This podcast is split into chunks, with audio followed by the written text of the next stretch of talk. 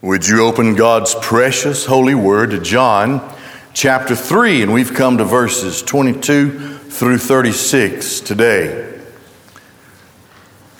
The famous quote by John the Baptist, who said, I must decrease, he must increase. Now, that's the reverse order which he says it, but that's the way I'm going to preach it today. So, first of all, let's consider I must decrease. John the Baptist, according to Jesus himself in another gospel, was the greatest man who ever lived. Now you think about that. He had no money. His, his clothing and diet were atrocious. He didn't have a splendid home. I don't even know if he owned any land or not. He performed no miracles, but he preached as a humble preacher, filled with the Spirit of God, anointed by the Spirit to do what God had called him to do totally surrendered to that task, he became the man whom Christ said was the greatest born of woman. Think about that. So then, let's start out with the first part of the phrase as I have it listed here I must decrease. Beginning of verse 22 After these things, Jesus and his disciples came into the Judean land. They were in the general area. They were ministering this period. It says, it says he was staying there with them and was baptizing. If we consider what John 4 says,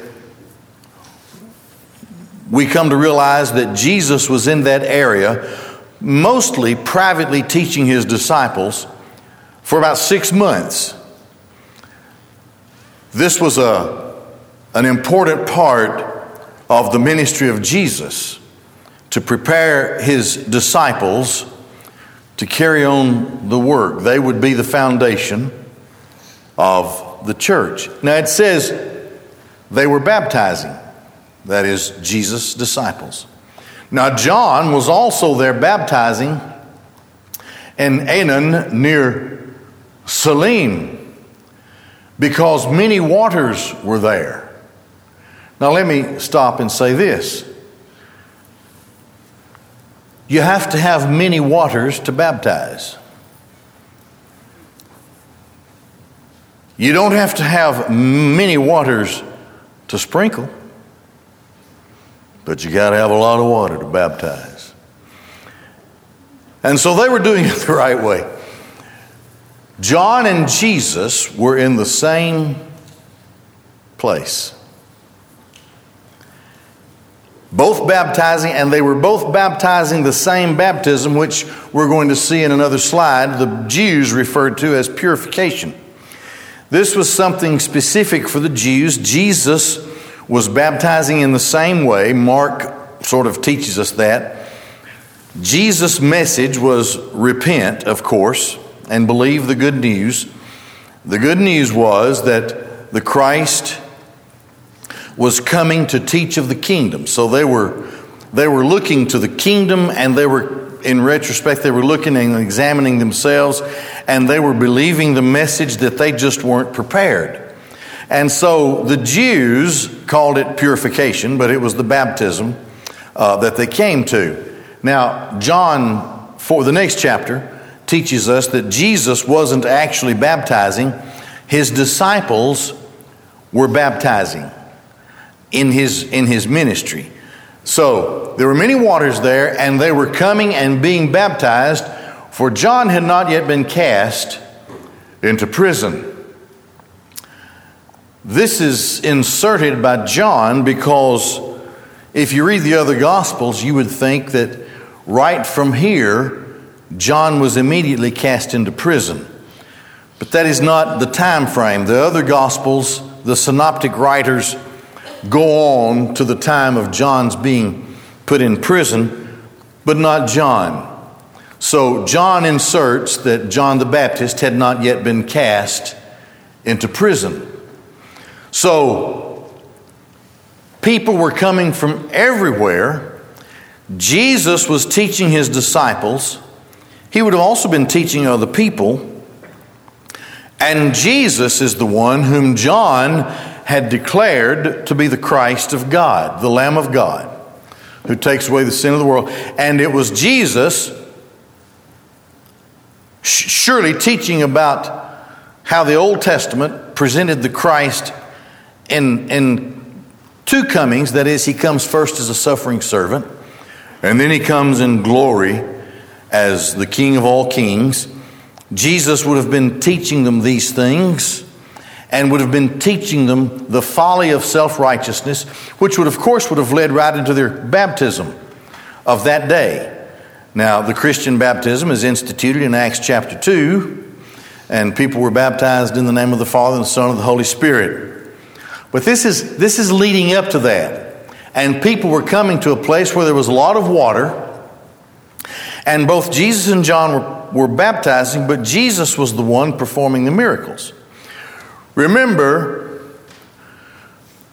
we said uh, earlier, referencing the end of John's gospel, where John says that he couldn't have written everything that Jesus did because there's, there, there aren't enough scrolls. The world couldn't contain the books that would have been written about all that Christ had done.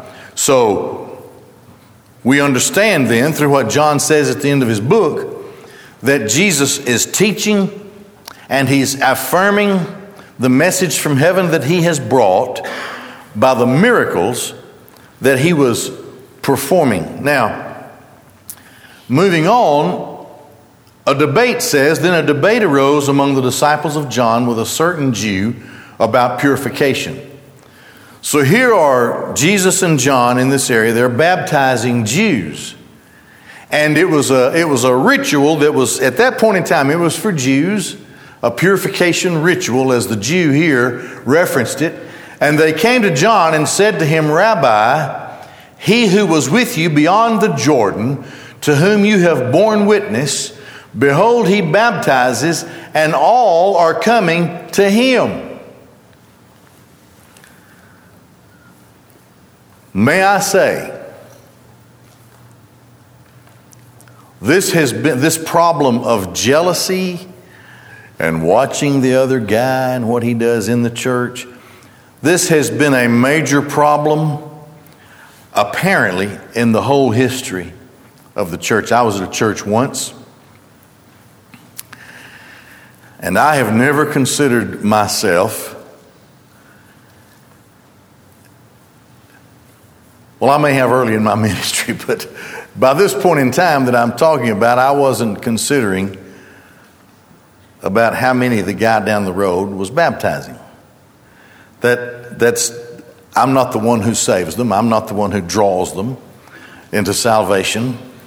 And so, you know, our job is just to be like John the Baptist. I like what one preacher said. He said we should preach like John the Baptist clear the way, declare the way, and then get out of the way.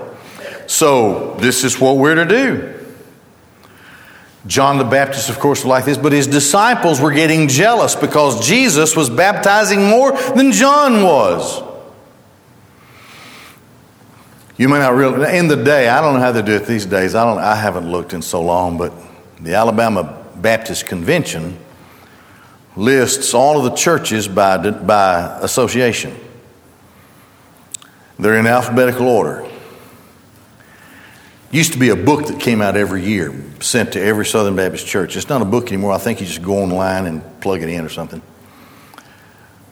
But I know that preachers, the first thing they would do is go to that place where their association was listed, and they would go down the number of baptisms and see where they fit in the number of baptisms with the other churches.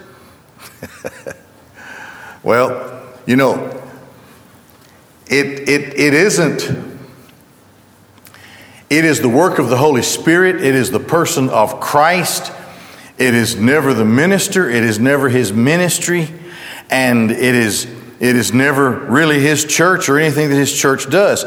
His church should be moved into doing what the Holy Spirit moves the church to do.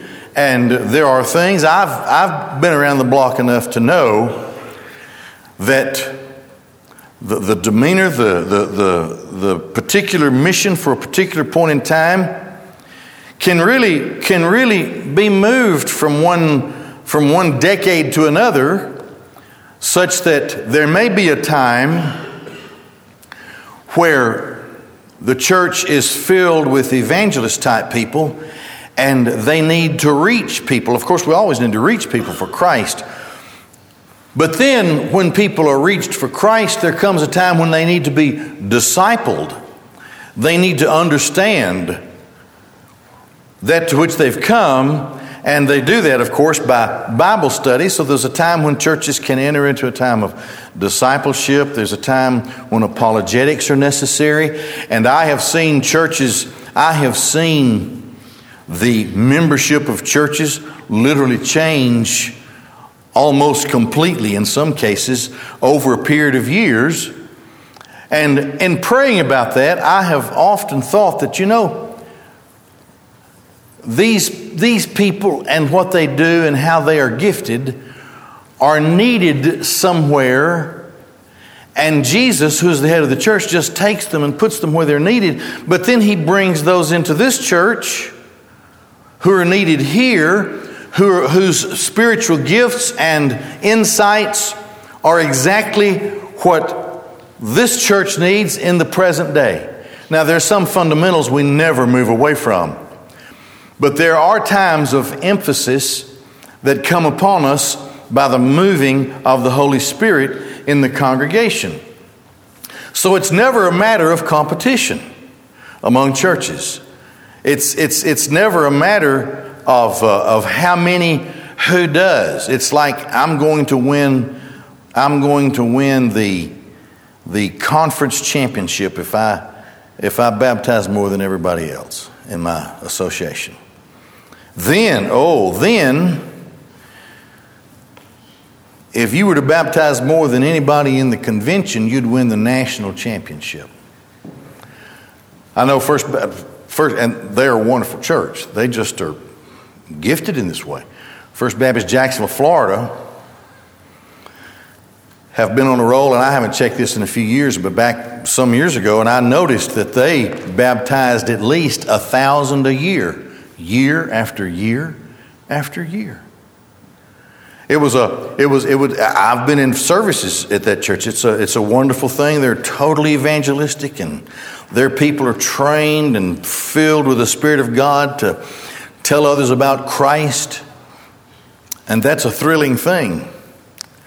I was visiting a, a hospital once when I was at another church and I went to the bathroom. it happens, you know. And I was whistling Amazing Grace.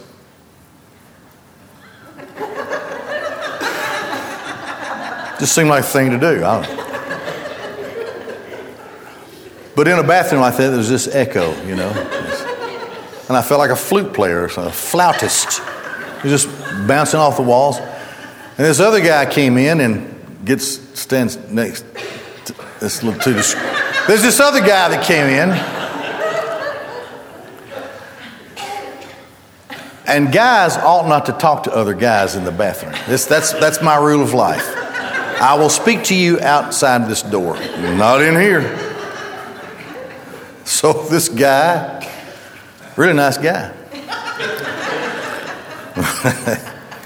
he said to me, do you know the grace of which you whistle? That's exactly what he said.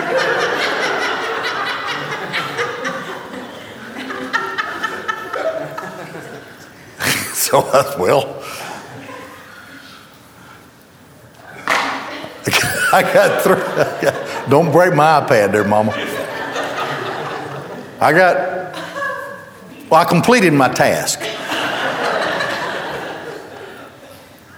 washed my hands, and then on the outside of the door waited for the guy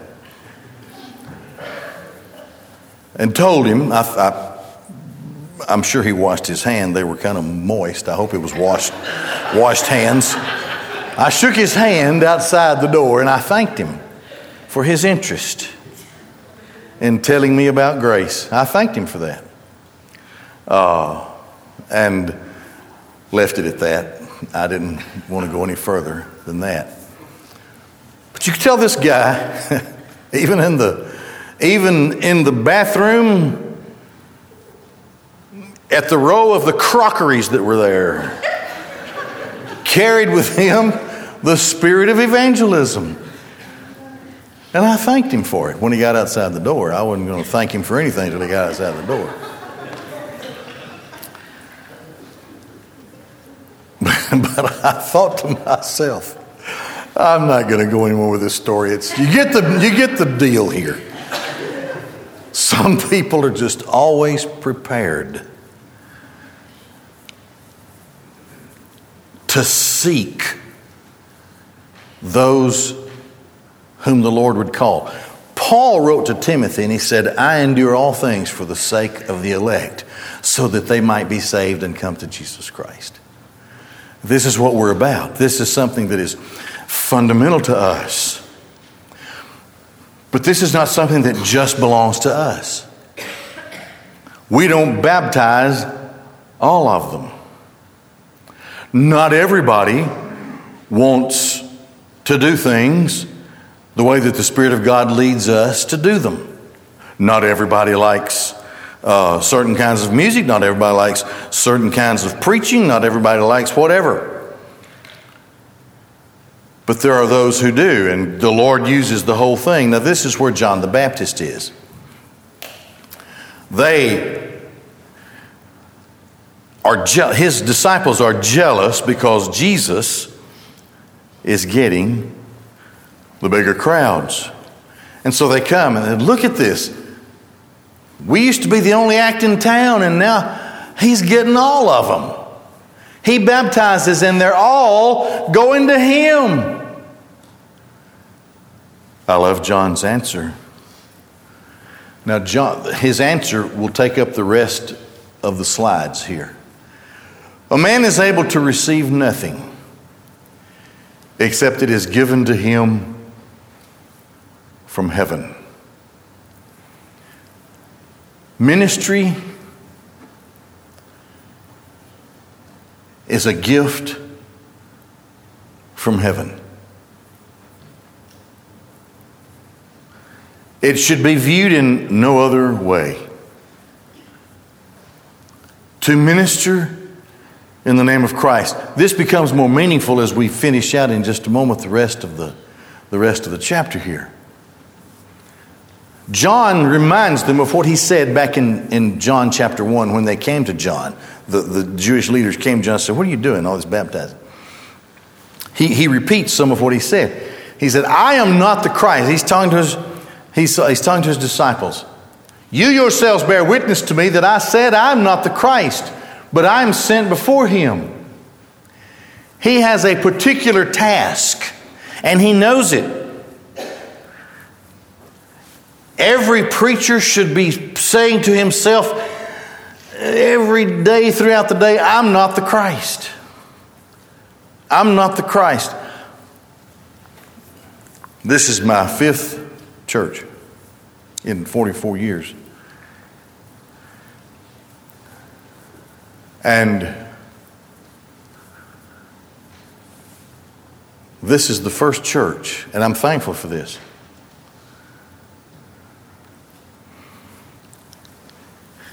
that didn't have my name out front somewhere because all the other churches where my name was the rest of the sign was permanent but the place where the preacher's sign was it was always temp- you know you'd have to it was movable it's easy to take that thing off and put another name in its place who cares who the minister is the important thing is as the, as the Greeks came inquiring, we would see Christ.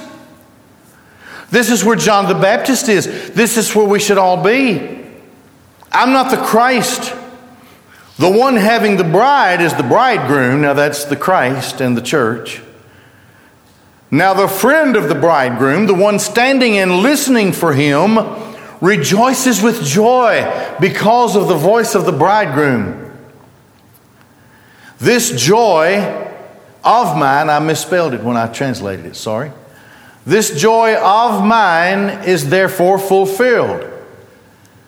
It behooves him to increase, but it behooves me to decrease.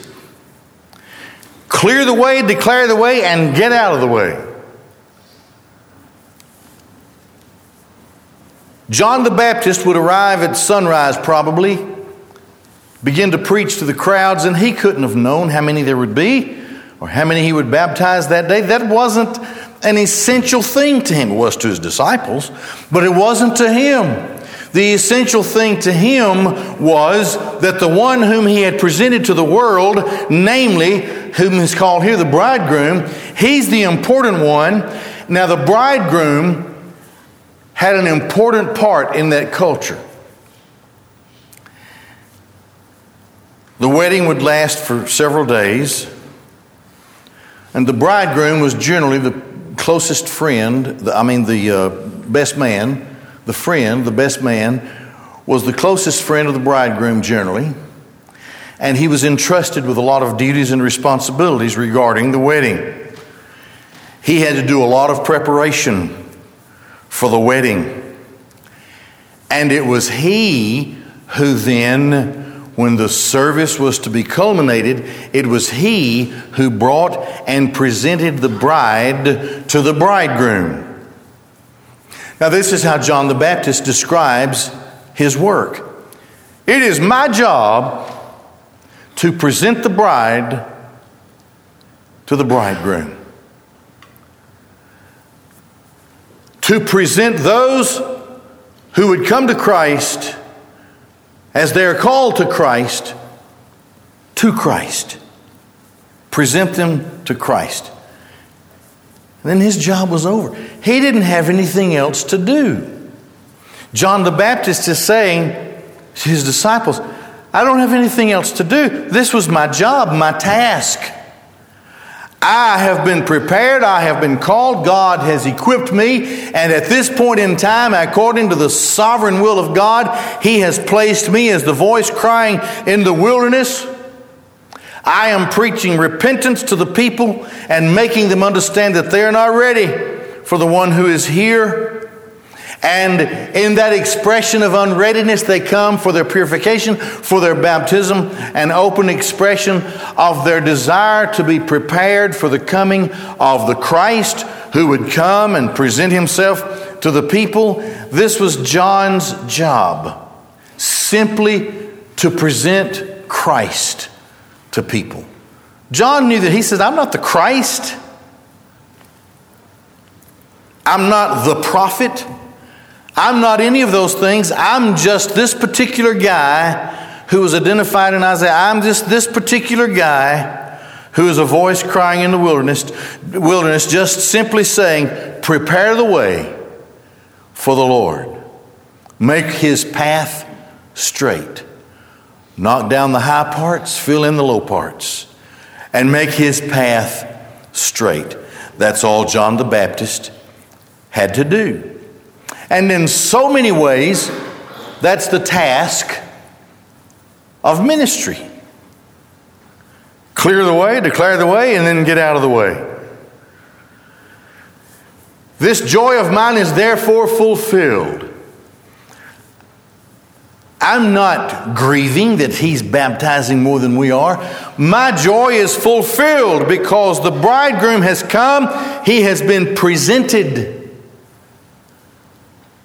And now the bride will come to the bridegroom. So I must decrease, but he must increase. John continues. This is the greatest, this is one of the greatest passages of the, of the condensed doctrine of the Christ right here. The one coming from above is above all. There is no one high. In other words, John the Baptist is saying that guy down there that I have said is the Lamb of God, he's performing miracles. He came from above, and nobody is above him. Nothing is above him. He's the highest of all. The one coming from above is above all. The one being from the earth, now that's me, and that's John the Baptist and other priests. He's, of the, he's from the earth, and he speaks from the earth. The one coming from heaven is above all.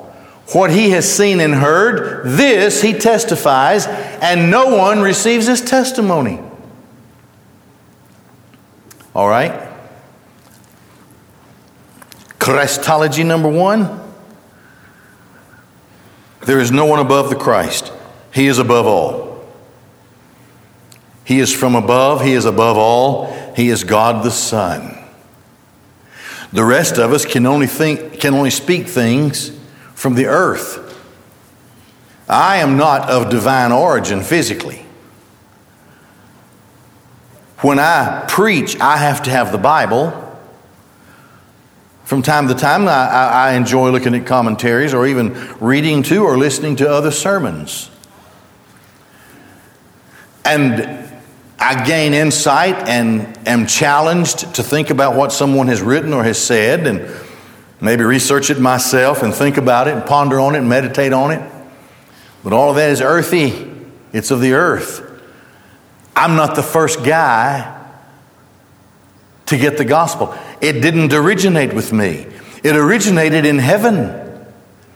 And the one who originated it is the one who brings it from heaven, namely the bridegroom, the Christ of God. John continues to disciples and said, Look, I'm from the earth. The one coming from above, he's above all. The one coming from heaven is above all. What he has seen and heard, this he testifies. He declares the gospel by first hand experience. We are a fallen race. We are ruined because of sin. And God, before the foundation of the world, has given the elect to God the Son. And God the Son will then enter into time and space that which He has created, and He will see to it personally that all things are accomplished. Everything, according to the purpose of God, will be accomplished. Now, He brings that from heaven. He has seen it, He heard it, He originated it, He was there, and He has brought it in the embodiment of the bridegroom, the one down the road there baptizing all these people. But he's from heaven and he is above all. He is the embodiment of the truth of God. God affirms the gospel of his Son through the miracles that he performs, through the great message, unlike anyone has ever heard. It comes directly from heaven and it comes through the lips of God the Son, Jesus Christ. And so this is what he testifies to. Now, the ones who were depending on their own righteousness to save them, they don't receive his testimony because to receive his testimony means that he is above all. And that means that if he tells you you're a sinner and you need to be saved by believing in the Son, by believing in the Christ, by believing in the Savior, then that's the truth. That is the ultimate truth. Anything other than that is a lie. So they don't want to receive his testimony. But some do. The one having received his testimony has set his seal that God is true. Here's what that means. If you do not believe in Jesus Christ, as the only begotten Son of God, the only Savior. And through confession and repentance, are saved by the blood of the Lamb, if you are not trusting in Christ as your Savior, if Jesus is not uppermost in your mind, in your heart, and in your life, then you're calling God a liar. That's what he's saying. If you receive his testimony, you've set your seal on the truth of God. This is the ultimate truth that God has sent his only begotten Son. This is the ultimate truth. Whoever believes in him will not perish but have everlasting life. This is absolute truth. This is the ultimate truth of all things. And so the ministry of all of us is to present the Christ of God to the world. And God will save whom He will. This is absolute truth. The one having received His testimony has set His seal, He's placed His life on the fact that God's Word is true. That all of God's Word, from Genesis 1 1 to the Revelation 22 21, points to the Christ of God. Every, every phrase and word are there to point us to Jesus. All of it. To do anything else is to call God a liar. For he whom God sent speaks the words of God. For he gives the Spirit without measure. Who is the giver of the Spirit? God the Son. On the day of Pentecost, the Spirit, God the Son. On the day when you made a public profession of faith, God the Son sent the Spirit. The Spirit convicts you, enables you to hear the call of God places in your heart the irresistible call of God, and you're drawn to God by the power of the Holy Spirit, who convicts you of, of sin and makes you to understand that you're a sinner and you need a Savior, and that the righteousness of Christ will cover you. You'll be cleansed in the blood of the Lamb. You can't believe that without the power of the Holy Spirit. You won't come to Christ without the power of the Holy Spirit. Christ will not call you apart from the sending of His Holy Spirit. So, what does the Bible say? It says, He is the one, this is John the Baptist, He is the one who gives the Spirit without measure. John said, I'm only baptizing you with water. But the one coming after me will baptize you with fire and with the Holy Spirit. So, here, John testifies that guy down the road baptizing more than us, he's the one who gives the Spirit without measure. I was there when the Spirit fell upon him. I was there when the Father said, This is my beloved Son in whom I'm well pleased. I was there when it descended upon him like a dove. I was there. I know what I'm talking about. He carries the fullness of the Spirit. So then, Christ in his ministry could do nothing apart from the will of the Father. That's why he's always praying to the, to the Father. He does nothing. He performs no miracle. He goes in no place to preach. He does nothing. He doesn't call the disciples. He doesn't do anything apart from the will of the Father. And nothing is ever accomplished in the ministry of Christ apart from the power of the Holy Spirit. Because God the Son has surrendered himself to human flesh. And he lays aside who he is in heaven and becomes who he is on earth because he's the only one who can bring us the gospel, original gospel. He's the only one. And then he's the only one who can die for us, who can save us. He's the only one. He's the only one who can give the Spirit without measure. You hear this? He gives the Spirit without measure. There are some who think that in salvation, the Spirit is partially given, and then in some other act of the Spirit, the Spirit is further given. That's not true. That's not what the Bible says. The Bible says that Jesus gives the Spirit without measure. When the day came and God performed in my life what He had determined for me in all of eternity. I'm taught and I believe that He sealed me to the day of redemption and gave His Holy Spirit in my life as a pledge, an earnest payment, a down payment. And that now the Spirit is in me, and the one who is in me is greater than the one who is in the world. And the Spirit teaches me, and the Spirit guides me. And I have the Holy Spirit of God in my life because the Christ who is my Savior gave the Spirit without measure. Now, John the Baptist continues The Father loves the Son and has given all things into his hand. When we started out our journey through John's Gospel, we looked at how God the Son, Logos, remember that? The Word, made everything. He created everything. The Father gave into the hand of the Son creation.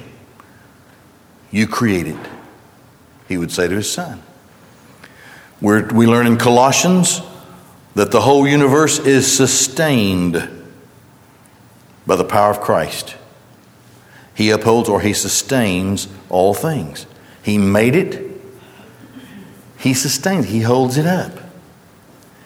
He keeps it going until it becomes useless at the great white throne.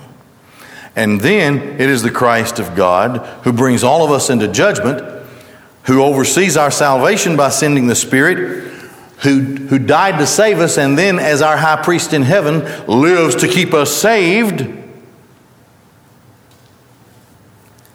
and sends the Spirit as he sees fit according to the will of the Father, and he gives it without measure, and that was given into the hand of the Son, sending the Spirit without measure. And in the time of judgment, he will judge because the Father has given all judgment into the Son. And then at the end of the event at the great white throne, all things will be dissolved, and there will be a new heaven and a new earth. Because the Father has given all things into the hand of the Son. So then here is the invitation. The one believing in the Son has eternal life. That's rather simple. That's it. But the one not obeying the Son will not see life, but the wrath of God abides on him. To believe, but the one not obeying. Why doesn't it say not believing? Here's why. To believe in the Son is obedience to the gospel. You understand that? So, in believing, we have obeyed. But not believing is not obeying the Son. And such a person will not see life, but the wrath of God abides on him. Would you bow your heads and close your eyes? Jesus Christ is the Son of God. He came into this world to save sinners.